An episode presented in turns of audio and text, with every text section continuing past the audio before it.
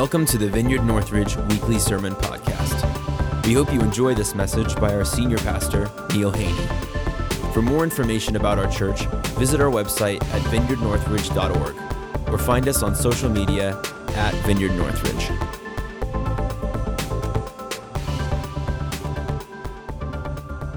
Dennis and I are preaching through uh, basically the book Principles of Spiritual Growth by Miles Stanford. The book was given to me 25 years ago. It's the only book that I've ever read more than once, I think, in my entire life. And I've read it pretty much every year and sometimes two or three times a year for the last 25 years. And one of the things I, I began to realize about a year ago is that th- th- this, this book, Principles of Spiritual Growth, is basically a primer for how we all grow as Christians. This is not like some people grow this way and some people grow this way, but, but it was re- it's really a, uh, like it describes the process that every Christian goes through in growing from infancy when they first come to Christ to maturity when they begin to really look and act and, and function from, a, from an indwelling union with Christ like Jesus. Does that make sense? So, so pe- people start out here and they end up here, and the goal, of course, is to is to be like Jesus, look like Jesus. But that's, but that really happens as we understand and begin to experience our union with the indwelling Christ. And so, um,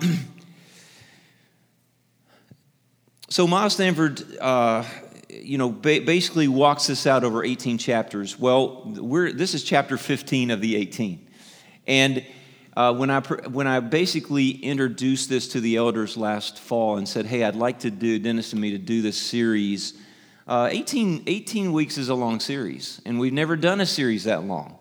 But I said, this series is important enough to me to take the 18 weeks to do it. And so here we are uh, towards, you know, this is number, chapter 15, I think, of the 18. And um, it's, the, it's the chapter called Rest. And so the name, the title of the message this morning is Rest. And so let me just explain, you know, where we are here. So there at some point in our lives we either do or we should become aware that we need a savior. That our lives aren't working, that sin is kind of the dominant factor in our lives and and we can't seem to, you know, sin is not as fun as it used to be and we're beginning to see the repercussions of living outside of the will of God and we be, begin to discover there is a God and that He has some things to say to us and He wants to love us and live in our lives and be a part of our lives. And so we, we uh, hopefully all of you have done that. If you've not done that, if you've not connected with God through Christ, if you've not come to that place of salvation where you know that you know that you know that if you if you were to die, you would be with Jesus in heaven. Uh, that, that is possible. That is, that is uh, in fact, if you come to the membership class today, I'll describe for you how that works. But, um, but, but we come to that place where we say, I need a Savior. I am not okay, and I can't make myself okay. I mean, a lot of people try to be good and they try to jump through a bunch of religious hoops and all this, and they realize, I still feel guilty. I still don't feel like my sins are forgiven. And we come to that place where we accept Jesus. And then it's salvation by faith. We put our faith in Christ, we invite him into our hearts, and he comes in, he fills us with our, he gives us his Holy Spirit, and we begin to uh, have victory over sins that used to, to dominate our lives. And for a, for a short time, there's usually a honeymoon period where it's like uh, MC Hammer, you know, you can't touch this. You know, uh, uh, some of you are not old enough to remember MC Hammer, but anyway, one of the first rappers, I think. Um, and, and after Wrigley's Spearmint Gum wrapper, anyway. But um, we feel like we're Teflon when it comes to temptation, you know, and, and then, you know, that you know that honeymoon period wears off and suddenly we, we, we meet that nemesis temptation that sin that has dominated our lives. And each one of us have a uh, they, the old the old timers used to call that besetting sin. Those sins that beset us those sins that we you know for me i've never struggled with alcohol but I've struggled with other things that I just couldn't get, get, get past. And so, and so we de- each deal with our, own, with our own nemesis when it comes to temptation and sin. And we begin to run into that again. And so, what we realize as new believers is that the blood of Jesus shed on the cross, cross has cleansed me, has cleansed you and me from sins, from acts of sin. And so we can go to Jesus and say, Jesus, I just sinned. I'm sorry. Please forgive me. And he, it says, if we confess our sins, he is faithful and just to forgive us of our sins and to cleanse us from all unrighteousness. So we go to Jesus and we say, Jesus, please forgive me. And he does. And that's wonderful. But about, you know, the fifth time that happens that day over the same thing, you begin to wonder is, is there more than just forgiveness in this, uh, this whole thing? I mean, if, if God could make provision for me to be forgiven of my sins, could He make provision for my guilt and, and the penalty of sin? Could He make provision for my, my uh, freedom from the bondage and slavery to sin? Because that's really my problem. It's like I shared a few weeks ago the dandelion. The dandelion, the problem's not with the flowers and, and, and with the seeds that get produced. The problem is there's a root that keeps producing those flowers. So if I get out there with my lawnmower and I mow over that, that uh, dandelion plant, two days later it grows back twice as good because I just pruned it, you know? There was two flowers, now there's four, you know? And so what we have to do is deal with the root. And the root of the problem in our lives is, is, is the root of sin. And so we, we, you know, one of the things that Dennis, Dennis and I have been hammering away at is that, that as God brings us along this journey of spiritual growth, He moves us from just accepting Jesus as Lord and Savior because of what He did for us on the cross, dying for us on the cross. We begin to realize what Romans 6 unpacks, and that is we died with Christ on the cross. He didn't just die for us, we died with Him. You say, wait a minute, he died 2,000 years ago. How's that possible? When we come to Christ, the bloodline of Adam is cut off and we are, we are transported into the bloodline of the last Adam, Jesus. And so we're no, no longer in that sinful bloodline of the old Adam. We are now in the new bloodline of the new Adam. And retrospectively, retroactively, we are put into Jesus and we died with him on the cross. When he died on the cross, he was looking at you. He was taking your sins, but he was also taking you into himself and putting you on the cross with himself. Isn't it beautiful that Jesus did all the heavy lifting, all the suffering, and you get all the benefits? That's how God designed this. He took your pain, your sin, your guilt, your, your death, and died it for you. The perfect Son of God who lived perfectly and in perfect obedience to his Father has taken care of this. And so the guilt and penalty of, uh, of, of, sin has been dealt with, and freedom from the bondage and slavery of sin has been dealt with, in that you and I died with Christ. And we're going to talk about how we appropriate that to our lives. But you know, the question comes then okay, Neil, is there, okay, thank you for assuring me that the penalty, the guilt and penalty of sin has been taken care of by the blood and the, the power and bondage of sin, the slavery of sin, has been taken care of by the cross. The blood deals with the guilt, the cross deals with the old man, the old Adam, the old self. But is there more to this Christian life than just living in victory over sin? I mean, that's the, the negative side of things. I mean, when I say negative, I don't mean like bad side. It's like the negative, it's like when you when you're tested for cancer, you want to get a negative result, right? okay, so what I'm saying is the, the, the cancer of sin, we get a negative result there. You know, it's, you no longer have to live according to sin. You no longer have to live with that. That bondage, that, that guilt, that, that uh, slavery. So, what is the end goal then? Uh, if it's not just victory over sin, what's the end goal of this life in Christ? What's the end goal of, of, of, of living this Christian life? How many of you have heard of Simon Sinek? Anybody? He's not really a cynic. He's a, okay, so one person. He, I mean, he is, but he's not. He's, he's a really good guy that um, he, he talks about answering the why question. Like a lot of people, uh, like a lot of companies know what they do and how they do it, but they, do, they, they are very bad in communicating why. And people will buy your product will use your service if you give if you answer the question why do you need this? So here's an example. Back when at&t was first a company it used to be uh, like i remember living in the south it was um, southern bell was the name of the company. It was a part of at&t when, when at&t first started out it basically was selling telephones. And they would run wires for the telephone service into a neighborhood and then they would go door to door representatives and they would say hey we we just ran a telephone wire into your neighborhood. We have uh, we have phones in the uh, in, in the truck. And they were all the same. They were all black. They had a you know they had a rotary dial and a you know and and they would say would you like us to install a phone in your home and you could say yes or no and and so uh, for a while, AT&T was in the uh, selling telephone business.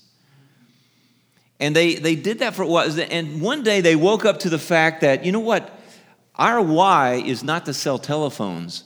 Our why is we want to be, we want to facilitate communication. That's why we exist, to facilitate communication. That's why they're, they do internet. That's why they do, you know, like DirecTV. They're in the entertainment business, they're in the, the internet business, they're in the tele- cell phone business. I don't know if they even do land phones anymore. I'm sure they do, but uh, we still have a land phone in our office here at the church. But, but that, that's their why. And so the question this morning is why would I want to live the Christian life?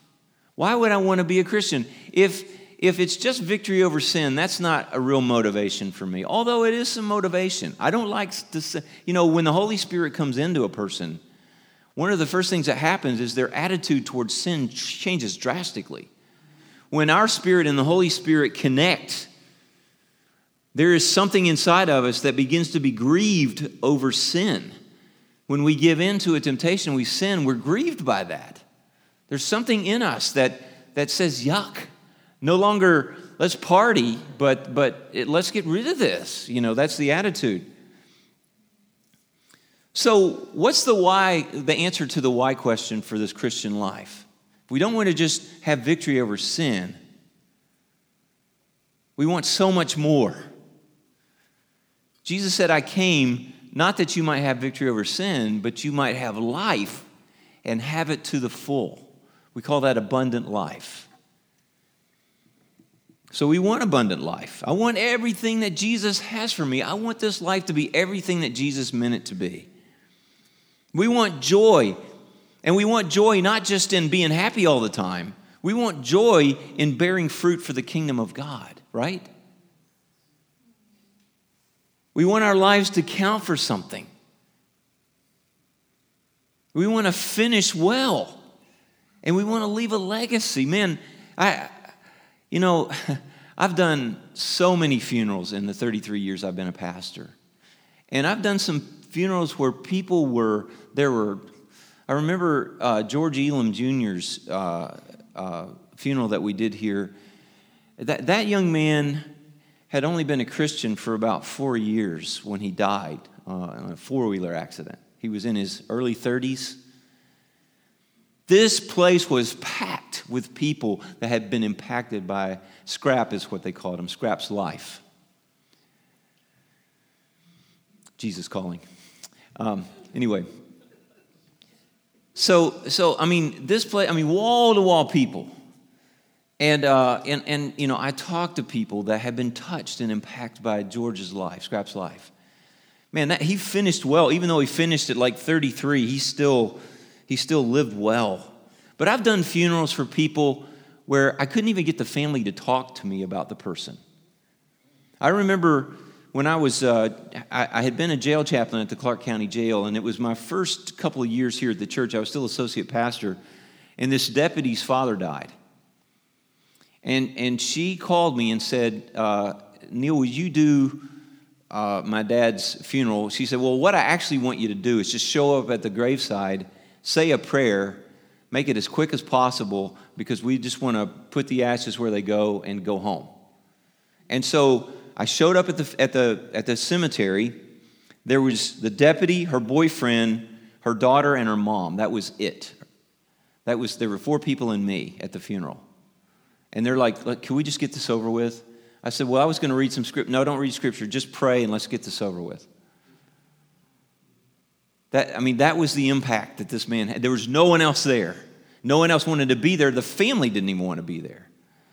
Guys, I, am telling you, when I pass, I, I, wanna, I want, I want there to be about 500 people at my funeral whose lives that I impacted in some positive way. Don't you, you see what I'm saying? Okay, a thousand. No, anyway.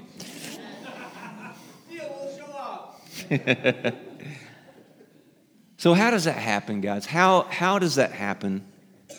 I'll tell you how it doesn't happen. It doesn't happen by getting a WWJD, what would Jesus do bracelet, strapping it on, and setting out to just try hard to be super Christian.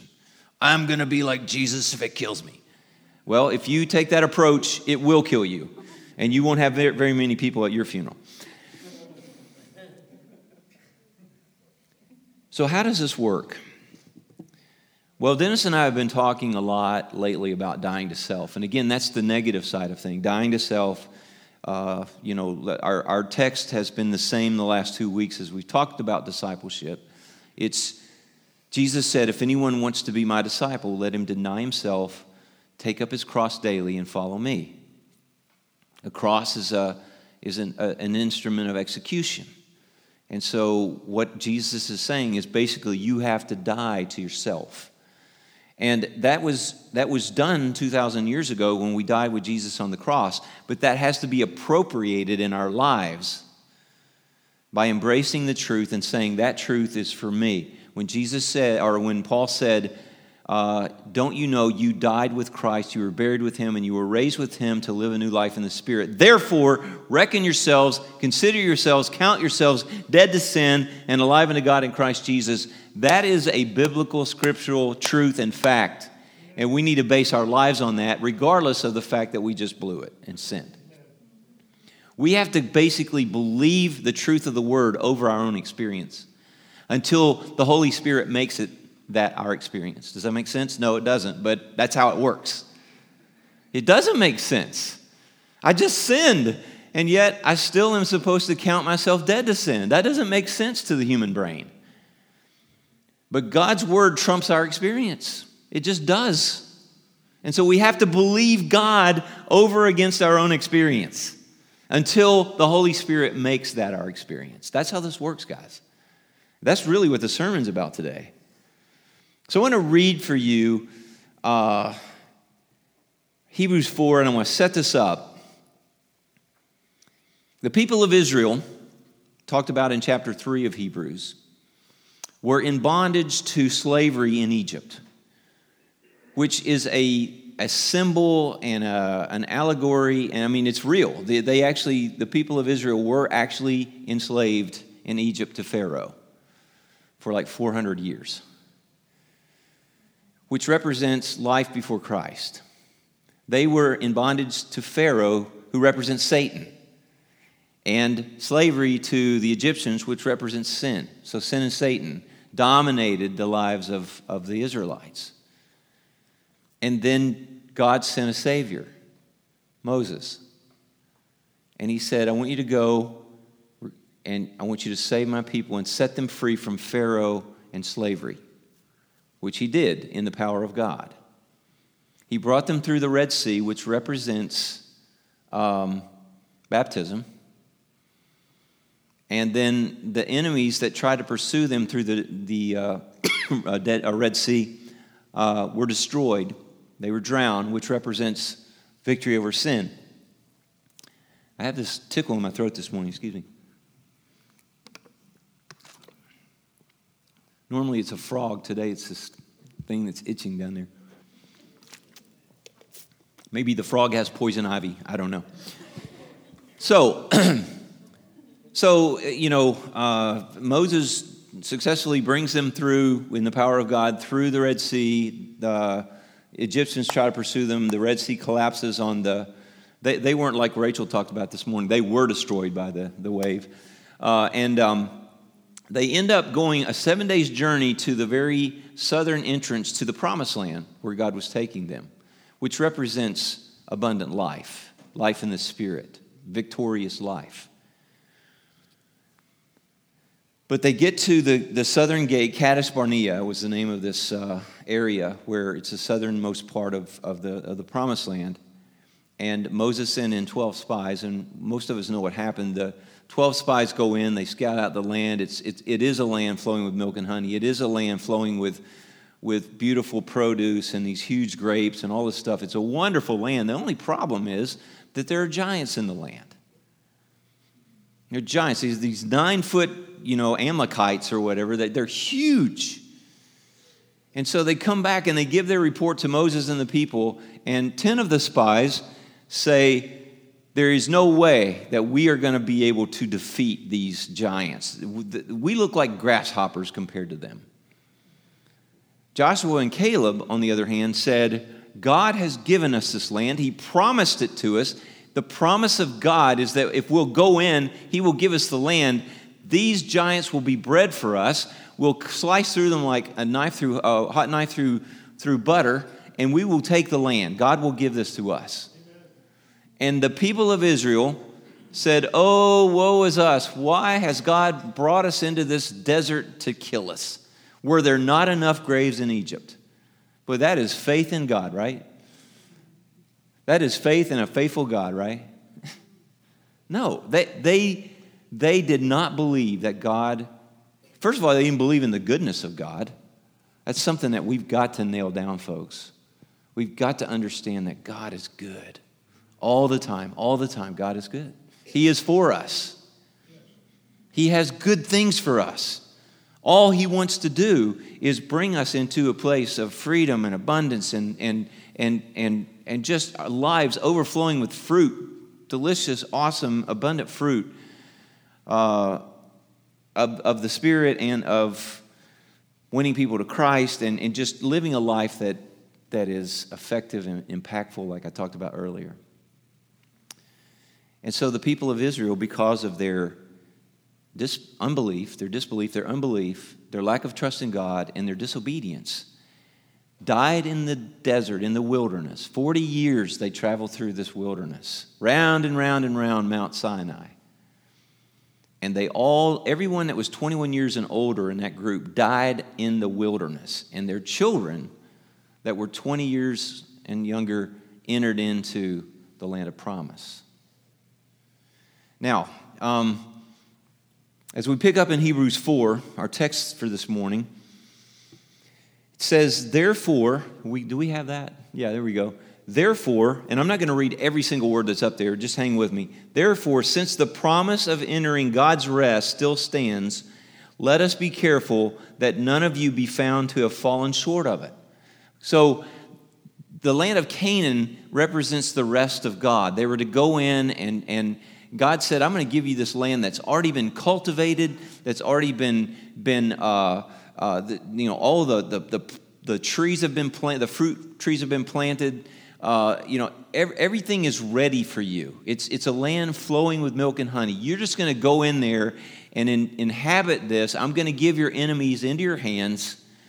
You know, they didn't have to lift a finger to defeat Jericho. All they did was walk around the wall seven times, uh, you know, seven days, and then seventh day seven times, and then shout. And then God just dropped the walls of this walled city down, and they just went in and took it. And that's how they were supposed to take it was not a bunch of labor and striving and straining. God was going to give them everything as they just obediently walked forward with Him. Does that make sense? And so, what, what is being talked about in Romans or Hebrews 4 is Sabbath rest. And that doesn't mean resting on Sunday or Saturday. This means resting in God, letting Him do the work in us and through us. Jesus says, Come to me, all you who labor and are heavy laden, and I will give you rest. Then to- take my yoke upon you, because my yoke is easy and my burden is light. He's like, it's not going to be hard to walk with me if you'll just come to me and receive rest. So, verse 2 For we also have had the good news proclaimed to us, just as they did. Their good news was, I'm giving you this land. Our good news is come to me and rest. Come to me and receive all I have for you. But the message they heard was of no value to them. God forbid that that be the same for us. It was no value because they did not share the faith of those who obeyed. Who are we talking about? Moses, Caleb, Joshua. Those were the ones who obeyed. Now we who have believed enter that rest. Therefore, verse 6 since there still remains for some to enter that rest, and since those who formerly had the good news proclaimed to them did not go in because of disobedience. See, unbelief and not trusting God always leads to disobedience. When you don't trust God and you don't, you don't believe Him and His promises, you end up disobeying because you have to be God of your own life. If you can't trust God to take care of you and you can't trust His promises, then you have to run your own show. And that always leads to disobedience, and you'll always be out of God's will if you do that. Therefore, uh, verse 9, there remains then a Sabbath rest. Again, we're not talking about the seventh day or, or Sunday or whatever. We're talking about this rest that God gives us in, in, in faith. That there remains then a Sabbath rest for the people of God, for anyone who enters God's rest. Also, listen to this, also rest from their WWJD bracelet. I mean, that's honestly the best way I can put it. They rest from their own works, just as God did from his. Therefore, let us make every effort or let us labor to enter that rest, so that no one will fall by following their example of disobedience. Labor to enter his rest? That sounds like an oxymoron. It is. It's, it's a play on words. Let us make every effort to enter rest. Let's, let's work. Let's labor to enter rest. What does that mean? What does that even look like? Why is it being said that way?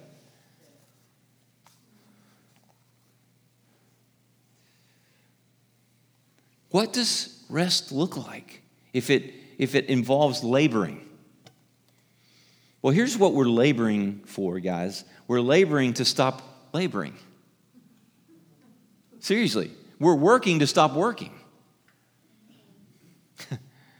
okay? It looks like allowing Jesus to be our life. It looks like letting His strength be our strength. It looks like letting His source be our source, His, his sufficiency be our sufficiency. It looks like being in union with, with the indwelling Christ as an experiential reality and allowing Him to live His powerful, holy, incredible, um, fruit, fruitful life through us. It's yielding to Him. It's being in union, union and oneness with Him to the extent that we stop trying and we let Jesus. Lord, I can't, but you can. I can't, but you can. Would you please live your life through me? So, how do we labor to enter that rest? By the way, let me just give you a really good prayer to pray because I, honestly, I'm praying this constantly. Holy Spirit, Holy Spirit, make the indwelling Christ real to me. Make my union with Jesus real to me. And Lord Jesus, live in and through me. Live your life in and through me, your powerful, holy, amazing, fruitful life through me, in obedience to the Father in the power of the Spirit. That's a good prayer. That's a good prayer to pray. You live your life through me in obedience to the Father in the power of the Spirit, because that's the only way this Christian life works. That is abundant life. And so the wrong way to labor is to strain and strive and try harder and do more and serve more and pray more and read more and, and attend more meetings and, and you know just just knock yourself out you know nose to the shoulder to the wheel nose to the grindstone I'm going to be like Jesus if it kills me. And it will if you approach it that way. And so, as we do that, because that's always how we start out, we trying to do that, trying to live that way, we end up failing. And our failure shows us our need. And then it's like, it's like get, someone giving you a car and you push it to the store and you load it up with groceries and you push it home. And one day someone says, Hey, did you know if you'll get in the car and turn that key in the ignition, there's gas in the tank, there's power, there's an engine, and you can actually drive that thing around and you don't even have to walk. All you have to do is kind of steer the steering wheel and, and push a pedal. It'll actually take you where you need to go. It will get you what you need to get and it will bring you home. That's what we get with Jesus. But failure and need will become exhausted in pushing the car, and at some point we'll fall on our faces and say, Okay, teach me how to drive this thing. Teach me how to let this thing do all the work because I'm so exhausted from pushing it. Once again, failure and need leads to giving up on our strength, our flesh, our self life, our self dependence, our control, and we begin to work to, to look away from ourselves to Christ. And we just refuse to work for victory, for God's approval, for rewards, and even for rest. We just say, I give up. I can't do it, Lord, you do it. Then the right kind of labor begins. Let us make every effort to enter that rest. What does that look like? What does that effort look like? Well, here it is in a nutshell laying hold of God's promises, and by faith believing and holding on to those promises in faith until the Holy Spirit makes them an experiential reality in our lives. You probably never heard that before, have you? And five minutes ago, you heard that. Lord, I, I feel selfish. I feel I, I have I have sinned this week. I, I feel selfish. I've not done anything for anyone outside of myself, or, or I've not done anything that didn't benefit me personally. I don't feel like I have died to myself. I don't feel like I've denied myself. I don't feel like I'm taking up my cross and doing anything, let alone following you. But I want to. God, I want to live like that. I want to be like Jesus. Your word tells me that I died with him. 2,000 years ago on the cross, my old self died with him. But I feel like I'm constantly dealing with that old self. Would you make that real in my life? Would you, would you through your Holy Spirit, bring the, the revelation of truth and transform my mind and transform my heart and use everything in your power romans 8.28 everything in my life to conform me to the image of christ 8, romans 8.29 that's what this whole thing's about. God causes all things to work together for those who love him and who are called according to his purpose in order to conform us to the image of christ. Amen. i don't feel holy. I don't feel loving. I don't feel i feel like I feel selfish. I feel like sinning. I feel like giving into that hairy temptation that's facing me right now.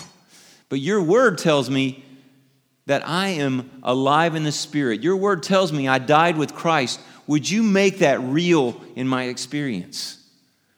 That's laboring to enter his rest. Now, I'm going to hold on to your truth.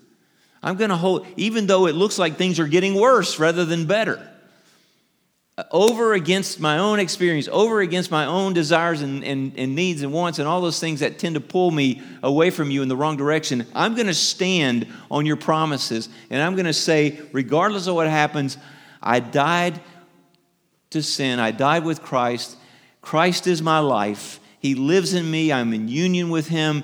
His Spirit has given me new life, and I am going to live the, my life in the power of the Spirit with Jesus doing it through me. He is my sufficiency. He is my all in all. He is my very life. Jesus, make yourself real to me. Holy Spirit, make this an experiential reality. And Norman Grubb, in the chapter, I would really encourage you to go back and read. This is one of the best chapters in the book, the, the chapter on rest. Norman Grubb gives this illustration. He said, This, what we're talking about here, is like trying to learn a foreign language. He said, You know, missionaries go to a foreign land to learn a language. And when, when, uh, when they first get to wherever they're going, This language sounds like gibberish to them. They look at the, the symbols of the letters on the page and it looks like Egyptian hieroglyphics. And nothing makes sense. The, the, the, it's just, you know, a cacophony of sounds and noises and, and gibberish on a page, but we go there to learn the language. And so we study, we labor, we, we, we go there to learn the language, and we don't give up because giving up is, is, uh, is the, kind of the unforgivable sin of, of trying to be a missionary. You don't give up on learning the language, you, you go there to do that. And after months go by and, and you're applying yourself diligently to learn this language and you're listening and you're trying to, he said, Norman Grubb says, something almost magical seems to happen. He's like, what you've been pursuing has suddenly found you. What you've been working toward has taken hold of you. And all of a sudden, you begin to understand what you're hearing. And those words on the page make sense to you. And, and he's like, that, that's how it is with, with, with holding on to the promises of God and not understanding how this works and, and trying to apply, you know, uh, or, or pro, not apply, but appropriate the truth of God's word to your own life. You keep standing on that. You keep claiming that. You keep saying, I died with Christ. I died to sin. He is my life. And and like learning that language, when suddenly the penny drops and all of a sudden those sounds make sense, those words have meaning. You can read it on the page and you've learned the language. It's like, it's, it's almost, uh, um, Bill Johnson talks about the suddenlies of the kingdom of God. He said, there's a lot of process in, in, in the kingdom, but then God brings those suddenlies when all of a sudden we get it. The penny drops, the revelation takes hold. Our mind is transformed in that particular area. And suddenly, what we didn't understand makes sense. What we weren't experiencing, we begin to experience. The great missionary J. Hudson Taylor, who was the first missionary to take the gospel to inland China, went through this process. He went through a process of dying. He, he established himself on the mission field, was a very committed Christian, was there for a couple of years, and, and began to run into his flesh on a daily basis. And he, he was just bemoaning the fact that he said, I, I didn't know, know what, what an evil heart I had until I started really trying to live this life among these people. And the, the, uh, the, the humidity here is horrible, and I'm working with people that we don't always get along, and, and trying to learn the language, and trying, you know, and he's, he's just, he's writing to his mom, and he's like, please pray for me. I, I just didn't know how, how bad my heart was until I began to really try to live this thing out. And so he prays and he prays and he reads and he studies and, and, and he's constantly trying to figure out how to get the sap of the, of the Holy Spirit from Jesus' uh, vine into his puny little branch, as he called it. And he said, I tried to exercise faith and it, I, I, couldn't, I couldn't do it. And then he got a letter from a friend of his who was going through the same thing. And in the letter, his friend Bill McCartney explained how he had seen Jesus as his source, as his life as the answer to all the questions that he and his friend Hudson Taylor had been asking. And Hudson Taylor says, As I read it, I saw it all. The Holy Spirit turned the light on, and I saw my oneness with Christ. I saw that I was truly a branch in the vine. And he makes this statement about laboring to, to enter his rest. He said, My work has never been more plentiful nor more difficult but the straining and striving are all gone. The weight is gone. Jesus does the work. I just show up and I am resting in Him. Guys, that's the goal. I, am just going to stop there because I, I, don't, I don't know what else I can add to that. I had a bunch of points. Don't worry about it. Just, just know laboring to enter His rest is, first of all, deciding that you're not going to labor anymore. You're just going to hold on to the promises of God. You're going to hold on to Jesus. You're going to hold on to the Holy Spirit who promises to cause all things to work together for your good in order to conform you to the image of Christ, and he will get the job done. A.W. Tozer, in, her, in his book, The Pursuit of God, says, Insist, he said, you can't change yourself. You can't make yourself like Jesus, but he can. And he says this insist that the work be done to the Lord in your prayers. Insist the work be done, and it shall be done. He will make it clear, He will give you the revelation. There's a lot of process, but then there's the suddenly of the revelation of God, and you will come to understand that for which you have labored, and you will enter His rest. Thanks for listening. We hope you enjoyed this message. For more information about our church, visit vineyardnorthridge.org or find us on social media at Vineyard Northridge.